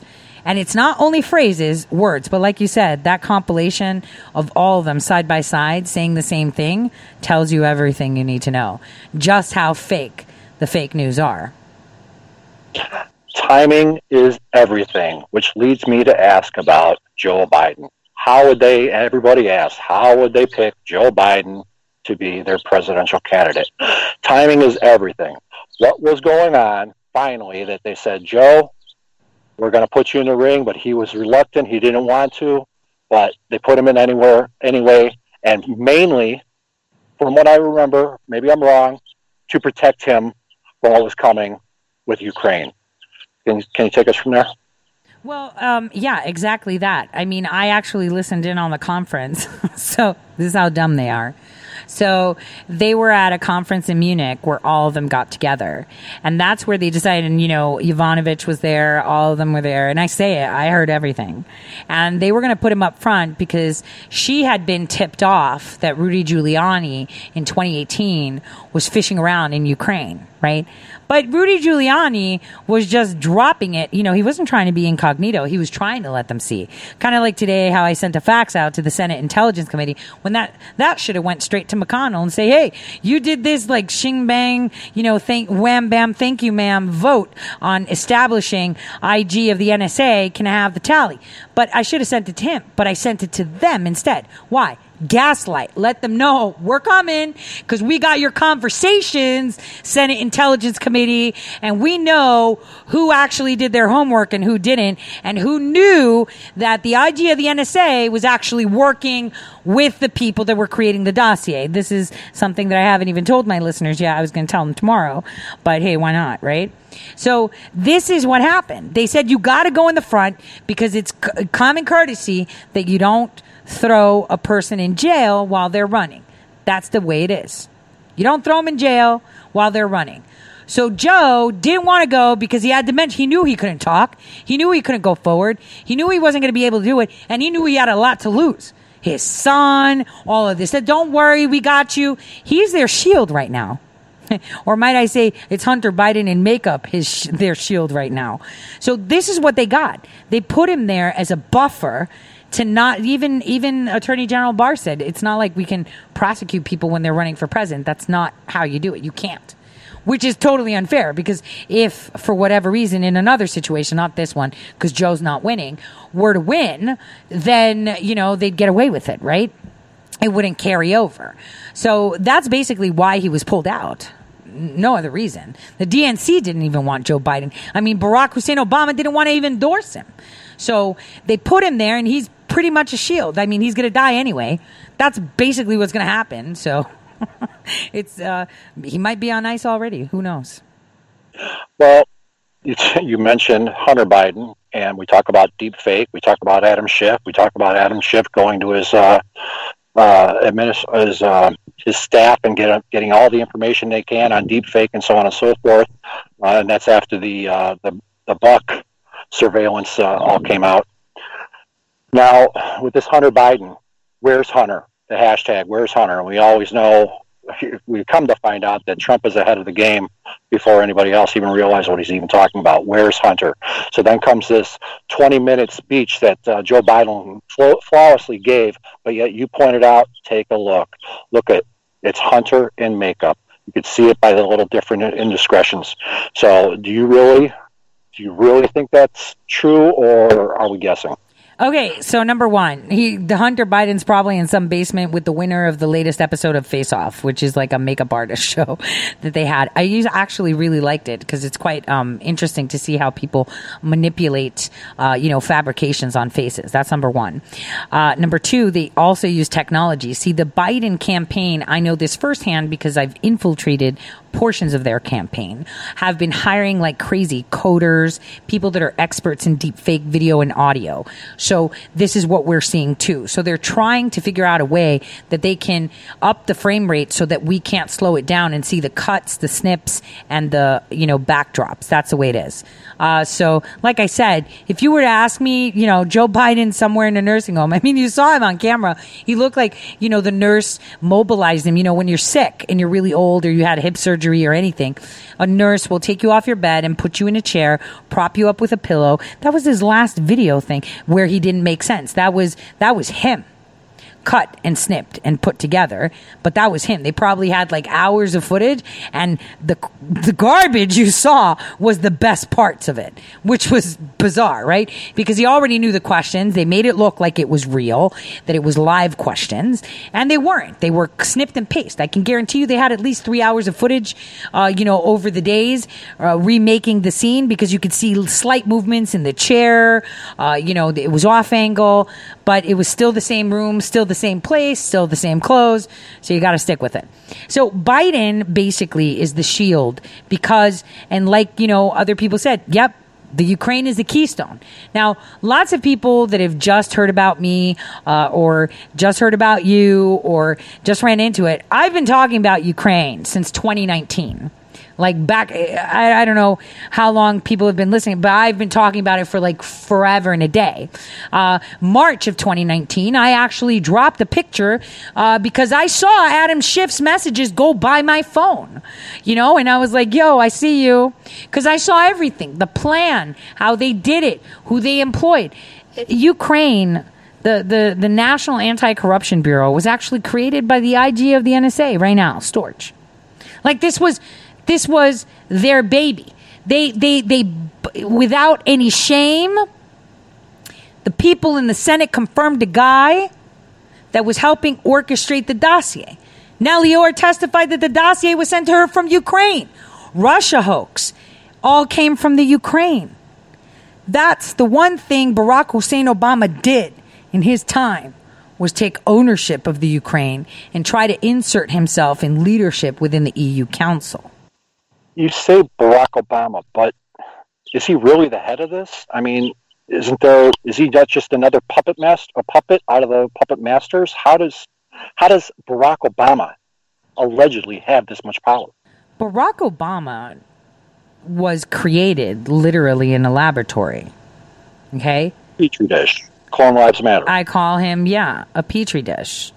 Uh, and it was done out of the nation of Morocco. He even says he was born in Morocco. That's where they created him. Now, the belly that housed him, we don't know. And I don't know why they picked Kenya, and I'm assuming it's to be able to allow them to penetrate Africa. Because if indeed, as their plan was to be during this eight year period, he would be bringing Africa to their knees right now. It would be halfway through his term, and Africa would be down on a knee right now. The Kenyans, the Ghanaians, the Nigerians, the Zambians, all of them down to their knees because he's African. So, you know, that is probably why they insert African because he doesn't even look like any of his supposed siblings or his mother, who, by the way, had a man's first name. You know that, right? Yes. Mm. So Stanley Ann Dunham was the one that destroyed Upper Volta and uh, they created Burkina Faso, right? They destroyed that nation. She did that with Strzok's dad. She was down there in Iran. I mean, come on. It's like this plan was there. Like I said, if Barack Hussein, if Hillary Clinton had her first eight years, she would have done what Barack did, a little bit stronger and heavier. Obviously, uh, there would be no Syria, uh, there would be no Jordan. I don't care how much King Abdullah thinks that he had it in control. Hillary steamrolls everyone. Uh, she would nuke it and say, "Oh, you know, they, uh, you know how she. What difference does it make? You're alive. So, um, you know, and then when Barack would come into the picture, that's where the race wars were supposed to happen. That's where people like you and I, uh, that would be like, yo, this is not America, would be in gulags. And then uh, the second term, 20 to 2024, Barack Hussein Obama was intended to kneel Africa. Now that timeline is gone and past. It's done you know, uh, because this was the next generation of of the, of the continuation of the crowns. And he was the first of them all. I mean, look, he came out of nowhere. Uh, John Brennan was quickly put to his side to start whispering in his ear. He's, he was the Hussein whisperer uh, while he was senator. Uh, suddenly, a senator nobody knew uh, became senator, right? Guy nobody knew became senator. And lo and behold, he became president, barely being a senator at all. So that tells you everything you need to know. You know, this guy didn't even exist. Petri dish. Well, thank you for that. That's probably a little more than I knew before. I appreciate that. Uh, back to Ukraine. So we got Hunter, we got Joe Biden, we got other nefarious characters that are all involved in Ukraine, uh, money laundering, all sorts of things. George Soros, uh, Victoria Nuland, the whole kit and caboodle. What is actually happening as we speak right now in Ukraine? Where are we at? Justice or so? So the Ukraine, you know, isn't officially part of the EU yet. You know that, right? They're not like a member yes. state officially. And so that's really hurting the European Union right now. The people of Ukraine have been crushed morally. They've changed their religion, if you know. They changed the Ukraine. Now it's a Ukrainian Orthodox Christian. Like, what? What does that mean? This is like what the King James version of orthodoxy. Like I don't know. It's like the you know the globalist version of orthodoxy, right? They they, they fractured the churches. That's one because Ukrainians, Russians, just like Greeks, uh, Serbians, Romanians, very very hard to the center of their religion, right? That is the core of their uh, politics too. Uh, you'll see that usually in the Ukraine and uh, you know. Um, Russia always and Greece always there's a there's you know the head of the church there at their meetings, right? So it's a it's a really important um, uh, building block of that nation or foundation, I would say, of that nation. They, they've destroyed that. I feel so bad for the Ukrainians because entering the EU, they're already own. They own everything, everything. They own all their natural resources because the politicians that had first come in, you know, because they were fresh and new, oh, look, we're Ukraine. They threw money at them. Here, you want money? And that's where, you know, they would jump at it because they were hungry right? They were they were in a communist nation. They were in Soviet Russia, right? Soviet Union. And so they were like, "Whoa, that's money. Oh wow, I could get a car. Oh wow, I could get more than stale bread. Gimme, gimme, gimme. No more bread lines." And suddenly, they've put them in debt. You remember how Greece had a default and the IMF came in? That was all the IMF's doing. Like I said, the core of all evil, uh, you know, stems to a lot of things, but the IMF is key here they're the ones that destroy and create nations. And they've taken all of Ukraine's, uh, you know, natural gas or everything. And the reason that was done is because the European Union or the globalists, you know, the EU was there first, should have, with the North American Union, had the footing of the Ukraine so they can control Russia, which was being stubborn because they have no debt. They expected them to fail, and instead, Putin not only paid off his nation's debt, you know, whatever was left of the Russian Federation, but paid off the debt for Ukraine, Lithuania, Estonia, all these little nations that popped up. Russia was indebted with their debt. Make sense? So he owes nothing. Uh, I think Oliver Stone actually did an interview with him and said, What? And Putin was like, Yeah, we've got a surplus of this. They have no debt. So they're the only problem. They're massive and they stand between them and China. And China is something that we created. The globalists created China. We created them. You know, we needed a nation that we could put in control that like structure. And we're like, yeah, yeah, yeah, you'll do this. We'll do our own thing. You stay in your own place. Great. But you're going to be doing this over here for us. You're going to be doing, we'll give you all the manufacturing so your people have jobs, but we need to advance. Now, that's exactly what happened. And Ukraine was the middle ground. That's where you get the foothold. If you don't have Ukraine, you don't have access to Africa and Asia real easy. And, um, you know, you're vulnerable to Russia because they're in your continent rather than flanking your continent. And, you know, the Black Sea is huge as a, um, you know, geopolitical, like to position yourself, geo, geostrategy, I would say. That's a really good spot to be in to have access to everything. Well, my heart weeps for the Ukrainians, and my wonder here is: is there any hope for them to get get out from under this? What has to happen in our world for for things to to go on the reversal? Well, unfortunately, like I've said before, uh, you know, when uh, if if say you're possessed by a demon and you go through an exorcism, does it hurt? I mean, from what we've seen on movies, right? It hurts, right? The victim is like black and blue, broken bones, right? They're speaking in tongues until the demon comes out. It's going to be a very painful uh, recoup if they recoup. Uh, that's basically how it goes. Uh, the only way that you can recoup from this is actually going through pain, uh, you know, growing pains, because uh, now you have to grow into the new tomorrow uh, that will happen. And President Trump has reinforced our nation to the point that when he pulls the trigger on it, the rest of the world is going to go through some really bad motions. There's going to be some really bad uprising. So we're lucky we have the Pacific and Atlantic Ocean. The problems that I foresee is the Canadians, uh, you know, being overrun uh, and coming in from the north. But if he pulls the plug and kills this fiat currency, the whole world is going to be devastated. Uh, it'll be short term pain for long term gain, but it will be devastating to them. But bottom line is, he's looking after his own people to be empowered to never have this happen again. Well, you talk about the fiat currency, and there's many voices saying that we're going to go back on a gold standard. Do you believe that? I've been saying that since forever.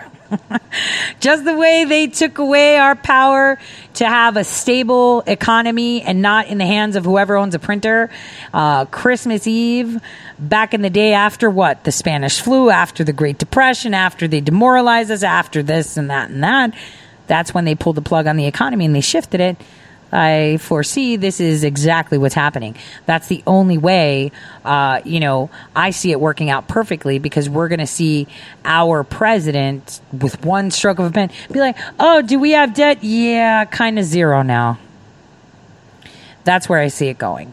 So that is the solution. Uh, you know, you're going to see it yourself when it's implemented, it's signed, and it'll take, what is it? Uh, let's see, 30 uh, yeah, it'll take 60 days to be implemented. So around the 21st to 23rd of February 2021, you're going to see that everything is going to be just perfect. And I'm telling you a specific time frame, just perfect.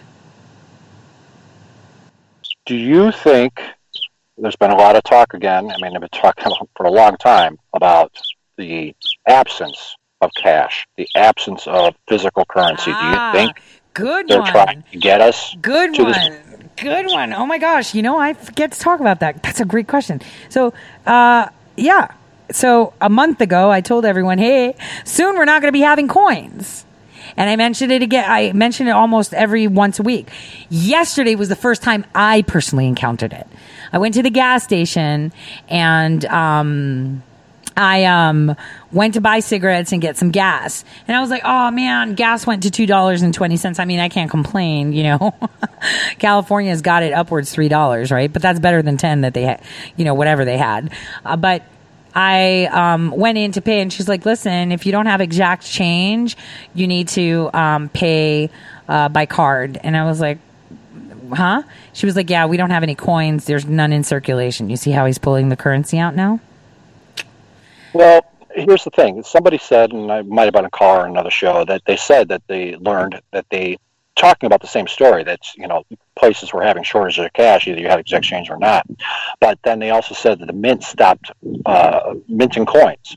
But today I was listening to Paul Preston for a segment, and he said that. Uh, they actually started printing again. They started minting coins again, and that they were so backed up, and they blame it on the coronavirus. That's why they were behind.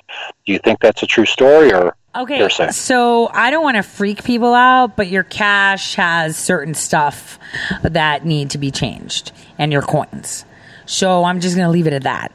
Um, but um, money is being pulled out of circulation.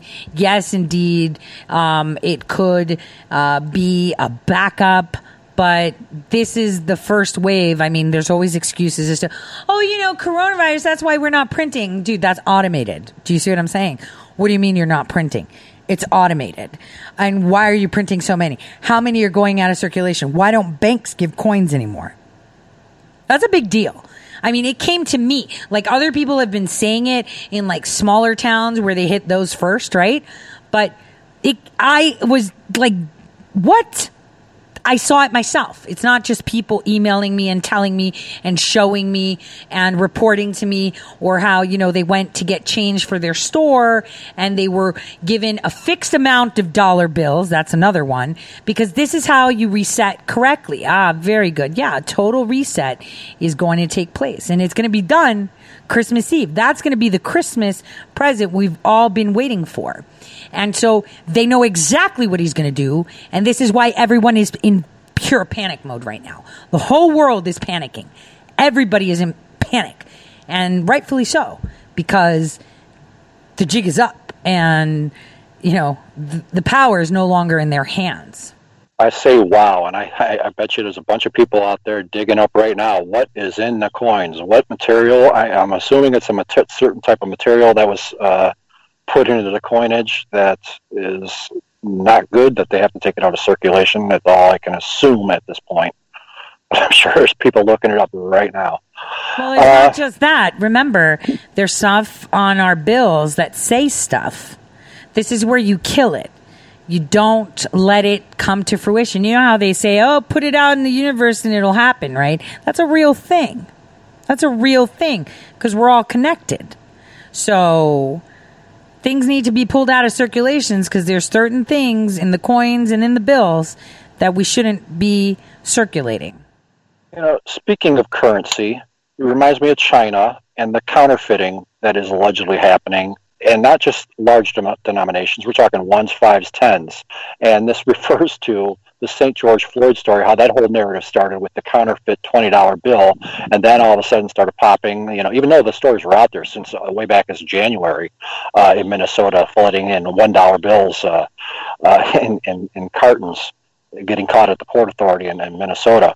So, are we putting a kibosh on the Chinese uh, counterfeiting operation to ruin the economy in small small towns and cities? Okay, so nobody listen to this. The best counterfeit story that broke just like a week or two ago is the fact that um uh they were counterfeiting gold and selling bunk gold. Did you hear about that story? I actually did. Yeah. So that's pretty bad ass, right? Excuse my French. That was like, yeah, everyone's desperate to get gold. That tells you everything you need to know too. Because now they're going back to the Chinese saying, that was bunk. What are you doing? This is bunk. What are you doing? So, um, you know, it's, it's, it's, it's, it's coming up. It's coming up. So fake money, uh, people are pushing it into foreign nations too. I mean, it happened with the euro. Uh, it happened everywhere. So bottom line is we're going to be, we're going to see a change. And like I said, the change will be final and implemented hundred percent, uh, by February 21st to 23rd. That's where we're going to see it. Very good. Let me remind everybody out there, you're listening to Revolution Radio, freedomslips.com. We are here today with Tore from the Tore Says Show, Red State Talk Radio, Monday through Friday, 12 to 2 p.m. her website is toresays.com. I would go in and check out her articles there because she is detailed. Oh, she tell you things that you never knew before. You should give everyone your social media and internet website too, because my listeners are also listening.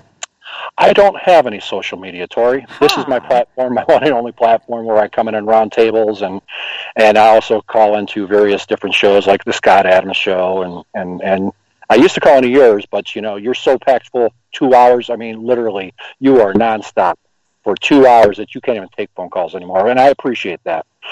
Well, yeah, no, I, I want to take phone calls, but the thing is, there's like so much to do, and there's so much good commentary out there from everyone, right? That it has to be showcased too. But it's also more so, um, you know, uh, this is a time where I, I, I give a lot, and hopefully people go away and kind of think about it uh, because that's how we do things by using that quantum computer between our ears. Those six inches between our ears are the most prized possession we have, and they want, and they're trying to to, to morph, right? So, um, you know, uh, th- I wanted to say somebody pushed out cashless economy. Um, you know, that was something that Pelosi, you saw that. She pushed it, right? With the whole coronavirus relief bill thing. Did you see that?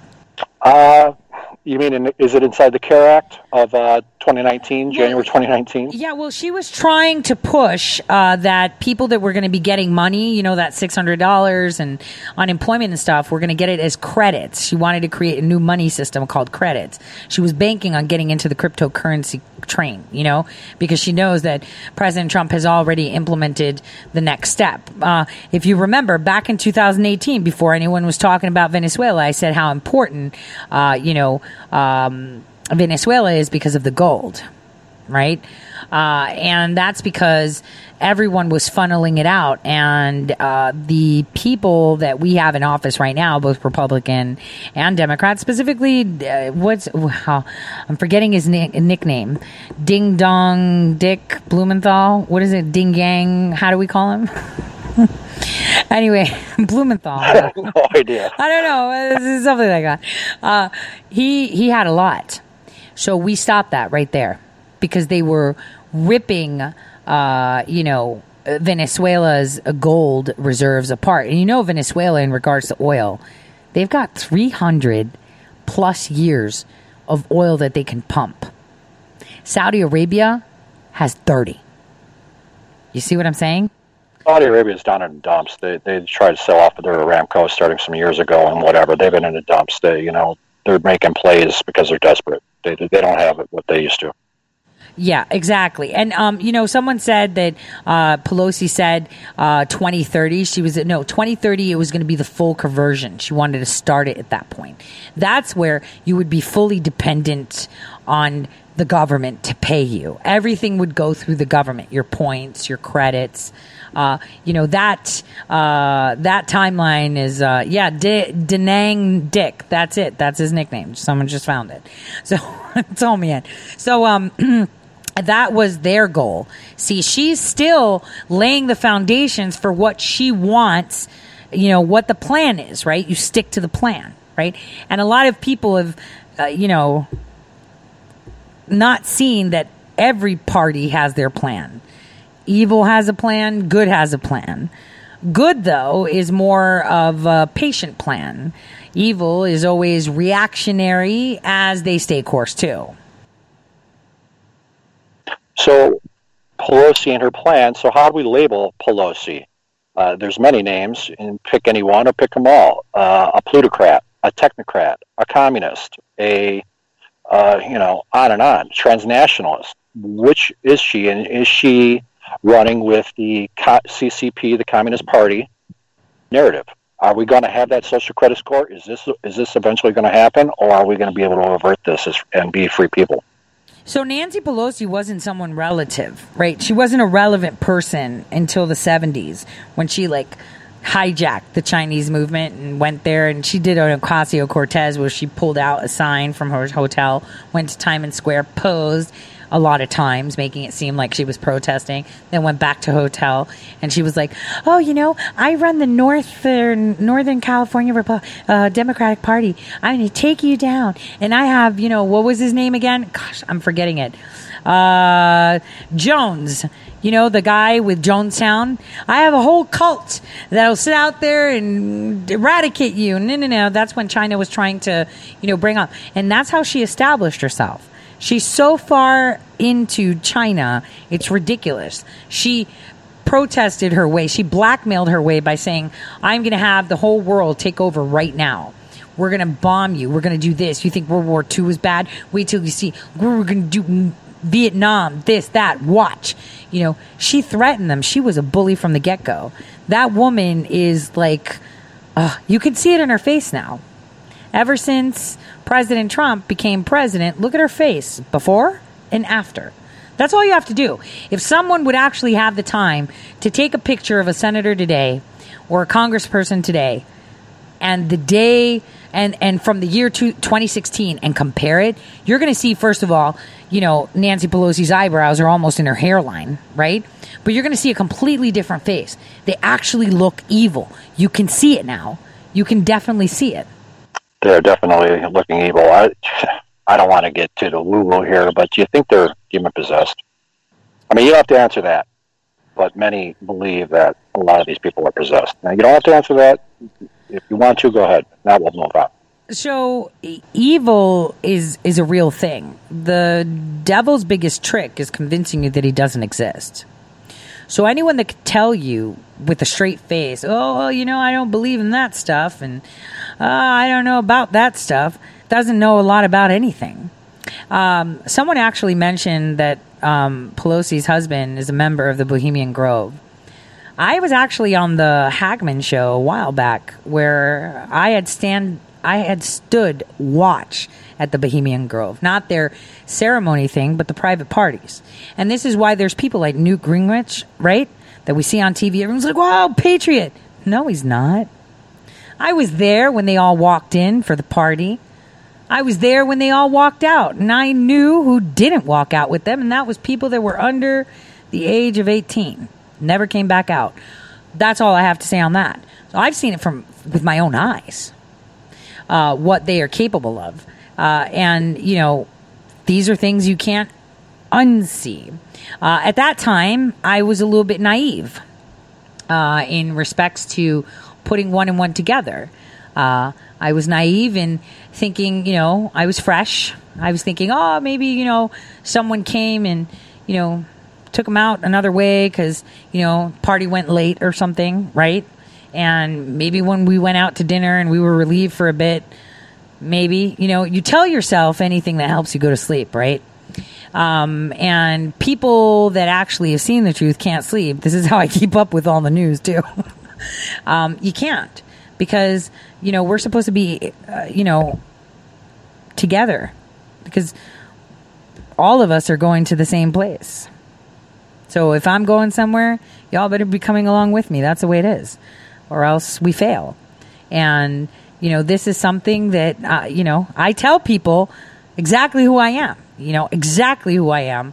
Uh, I don't think people are still listening. I don't think they are. Well, those are definite words of wisdom, Tore. uh, we put on a side, side burner in the first hour QAnon. Would you please share your views, research, and knowledge of QAnon? And you said, I believe you said he is the counter hack or he's hacking the reality hackers, is what you suggested. Well, who said he's a he? And Well, yeah, I'm just Well, saying. here, I'm just saying. Let I me just, caveat that with something you said. It sticks in my head that people would be would be disappointed when they finally realized or found out who QAnon or what QAnon really was. Yeah, well, it's because we all fantasize, right? That's the way it is. We all fantasize of what we think our hero should look like. We all fantasize of, you know, some wise person, or we fantasize that it's like a group of, I don't know, uh, Navy SEALs, right? Uh, we fantasize, and and that's okay. Fantasies are good. It doesn't matter who are part of Q or what is what is Q. Bottom line is, you know, quantum computing is part of this. Quantum computing is very important, and quantum computing is something we, I mean, people don't have. If you ask who's part of Q, it's everybody. Six inches between your ears, the most impeccable quantum computer that can make any, you know, geek freak out. This is why they're all striving for this whole brain initiative. Have you seen the brain initiative? Obama did, uh, you know, because that's because they lost a computer they shouldn't have had. They lost a computer that they were trying to integrate with biological entities. They lost it. They lost it because, you know, inert objects only last so long, especially when their fuel is something you can't describe, you can't touch, and you can't recreate. And so, you know, this is where we need to uh, understand that, you know, first of all, QAnon, the communications are not for just regular people. And that's evident from what's put down. But what's amazing, what is amazing, is that it was unexpected that people, that so many people globally would be there to, you know, see it. There, you know, I, I see a lot of these, you know, decodes and sometimes it makes me smile because, you know, I'm like, whoa, or sometimes this. But, you know, like I said, people may be disappointed because they envision something. Um, and that's okay because we always need a face to something, right? Don't we have like pictures of Jesus? I mean, you know, you don't really, uh, well, we actually do if the shroud was real, because I've been to Jerusalem and Bethlehem and I've seen the shroud that they uh, claim is Jesus's shroud. Uh, his face is actually imprinted on it. But we all like to put a face or a figure to something that uh, we listen to, something that we um, read about. You know we like that. That's that's human nature right to do that. So everybody probably has an idea uh, of what q is. And like i said they'd probably be disappointed and hopefully it stays you know i mean even if q was talking to you now you probably wouldn't know. Uh, you probably would not know uh, because it was never intended for the people uh, that's basically it and um, so, quantum computing has been on the mind of scientists since the early uh, develop. Well, when they discovered this inert object, and their idea was uh, integrating it with uh, people to be able to use it. Because what's the use of a box if there's no keyboard or mouse or touchscreen? Like, how do you access it? and it was, you know, people. It interfaced with people, but who? What people? And if people realize uh, that their DNA is actually software, uh, it makes more sense. Now, names to these projects of trying to activate, uh, access, or work with this uh, inert um, computer, if you want to call it. Um, it's been called a lot of things. Uh, sometimes you hear about it as looking glass or whatever. It was a computer that could analyze and execute predictive analytics. And the the thing about technology that we seem to forget about is that technology is there to make our lives easier so that we can focus on what we are supposed to be doing. And a lot of people will be like, well, what are we supposed to be doing? What we're supposed to be doing is figuring out why we're here in the first place, right? Isn't that the ancient question, Brew? Right? What's the purpose Absolutely. of life, right? So this is why we create technology. Uh, you know, if things are more automated, if you don't have to imagine if you don't have to fold laundry, that's a good half hour that you could use thinking, right? I'm just saying you could think or dance or be creative or solve a math problem or whatever.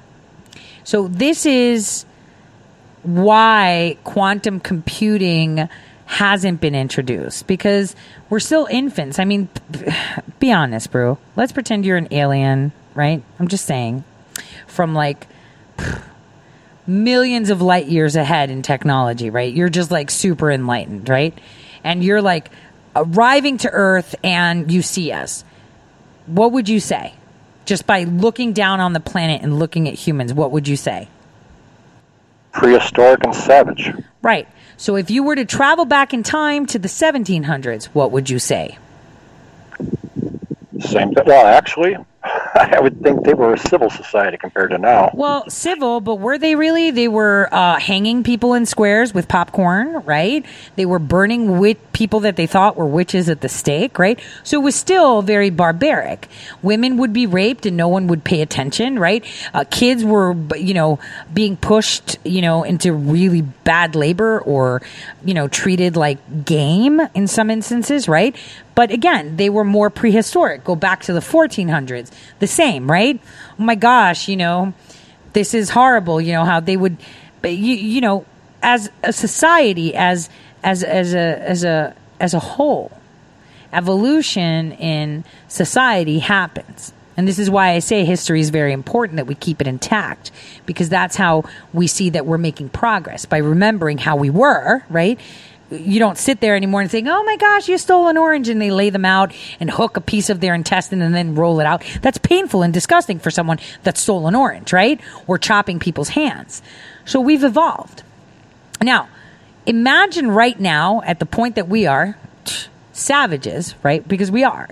Uh, we're very, um, we're at that point where we're deciding is self preservation more important than my tomorrow?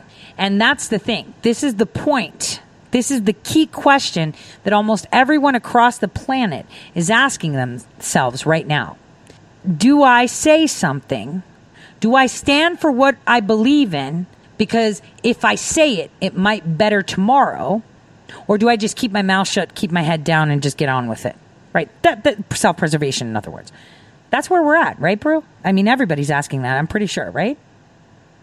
People are not sticking their necks out because they don't want to be the next target. That's that's for sure what's going on. Well, if everybody stuck their neck out at once, I mean, can they shoot them all down? Think about it. No, we outnumber them. That's for sure. We understand that, but you know, we can't they've done a really good job of keeping us divided, keeping us separated, and that's you know all of recent, you know, shelter in place, you know, the, the house arrest, keeping you stay in your homes, don't go out in the sunlight, blah blah blah, you know. So they've done a real good job of keeping us separated. You know, eh, is, yes, they have. You're you're right, they have. But see, this is why we don't have quantum computing in the hands of our society right now. Well, in the hands of people or trying to develop it in that sense. Because right now we have Google, you know, ABC, uh, all of them, right? Getting together, all these globalists trying to fight us. Because the more, uh, you know, the more of us that wake up and realize, I'm going to stand for something or else I fall for anything because I want a better tomorrow rather than sit and keep my head down because I want to make sure I have a meal to eat tomorrow because man, I had to make that choice, you know. Uh, you know, this changes everything. And so they're running for it because when we figure out just how important we are and how much we are needed, you know, QAnon is getting that done. Okay? It's getting it done. You are in control we are in control. Where we go one, we go all, giving the message that all of us together move forward. Separate, we fall. Well, well that's that's the negativity of QAnon, and this is what a lot of the naysayers say. They they believe that the QAnon movement, the whole thing with QAnon, has put people to sleep. That they're just resting on the laurels. That there is a plan, trust the plan, and it's all being taken care of. So a lot of people put a lot of people See, at ease, and they don't the plan, have to do anything. Yeah, but the trust the plan was not meant for the people. It was not meant for the people. So, for example, if you and I have a plan to rob a bank, right? And you're like, I don't know, man. I'm Tore. I don't know. I'm seeing like all these like cops flying by, and are there too frequent drive-bys by cops around here? I'm kind of thinking, what am I going to turn around and tell you? Just stick to the plan. Trust the plan, right? Because the plan has been worked out. The plan has been put together over. And if they stick to the plan, right? Because you shoot to the moon, uh, you know, you say, I want to get to the sun, but you only get to the moon. That's better than not getting off the earth at all, right? So that message was not meant for the people. People are grabbing onto things. And I think, if I remember correctly, that that was actually stated that not all communications are intended for the public. And that's important for people to understand that. That there's a lot of things that I even tweet out that aren't intended for just anybody. They're targeted for somebody. Uh, I think a lot of us do that to hide in plain sight. So, you know, this is, this is, you know, a lot of people are grabbing out of context. They don't step back and see the whole thing. See the whole thing as it moves. You think it's only, you know, how many versions of the QAnon movement are going on right now across the planet in different shapes and forms? Tons. Tons. Seriously. Tons. It's not just here in America and the Western uh, civilization. It's actually taking different forms in different countries. Exactly. Because people are getting in tune with the ley lines and tapping in. Where we go one, we go all. Have you ever, you know, felt the pain of someone that you don't even know? It yeah, resonates. Oh, sure. Absolutely. Yeah. Empathy. It, it resonates. It resonates with all of us. When your neighbor hurts, it really does resonate when someone across the world right now in India, a child, I'm telling you this because it happens all the time. And I think about it sometimes. It's usually in the shower. I have the most disturbing shower moments, right? Where you're just like, I'm going to clear my mind. Uh, you know, it's usually in the shower where I'm remembering how there's children right now in India where their parents, you know, that didn't want them, drop them off somewhere, someone picked them up, or it's even their own parents, where they break their bones and disfigure them and g- raise them where they're all bent out of shape. They tie them, they bind them. So that way they can go begging for money selling tissues on the street. That's like a real thing. There's so many children right now that are wishing they had a drop of water. I'm just saying, all of us can feel that. All of us can feel that. And you know, it's at our most vulnerable and open times. This is why we have most of these commercials where they put the kids with the distended stomachs on TV and, you know, the hurting animals donate to this. And there you go. Hundred dollars later, you're like, I fed a kid in, in Africa when in, in essence, the kid's not being fed in Africa. Some fat cat that's being paid 300,000 a year to run the charity is getting paid, right? So people can feel it because we're connected. Uh, you know, you and me being separated right now by miles of space space uh, or see even standing next to each other is because my reality says my fingers end here, my butt ends here. Which, by the way, I wish I could master that. I would totally shave off forty pounds like in a heartbeat, uh, but I can't because my reality is impacted by your reality. You see, if you say, "Hey, Tore, you can't wake up tomorrow and have like a, you know, a slimmer, you know, figure," then it's not going to be real for me. If we all woke up tomorrow and we all believed that the sky was purple, guess what sky color you'd be looking at? Purple. Because the majority of us right. are believing it. So, you know, this is what we're seeing put against us with the mainstream media is a psyop. Uh, the Q movement is not a psyop on the people, it's a psyop on the psyopers. You see what I'm saying? This is where you know Nancy Pelosi and all of them are scouting out. Why is the FBI hunting for QAnon? Think about it. Why are they constantly trying to figure out who Q is? Think about it. They need to find out who the operators are. Why are they looking? Hmm. You know, I tell everyone I'm a time traveler. No one listens. for thought, being the time traveler that you are, we're down to about a minute here what is the most important what well what is the important story of the day coming up time traveler Tore for tomorrow which we be on lookout for. Well, everyone's going to be buzzing about Roger Stone and commutation of sentence. I mean, we saw a lot of people get banned. Stefan Molyneux, uh, you know, Roger Stone was banned from social media. Uh, we're going to see that come up because they don't want him gloating when it happens.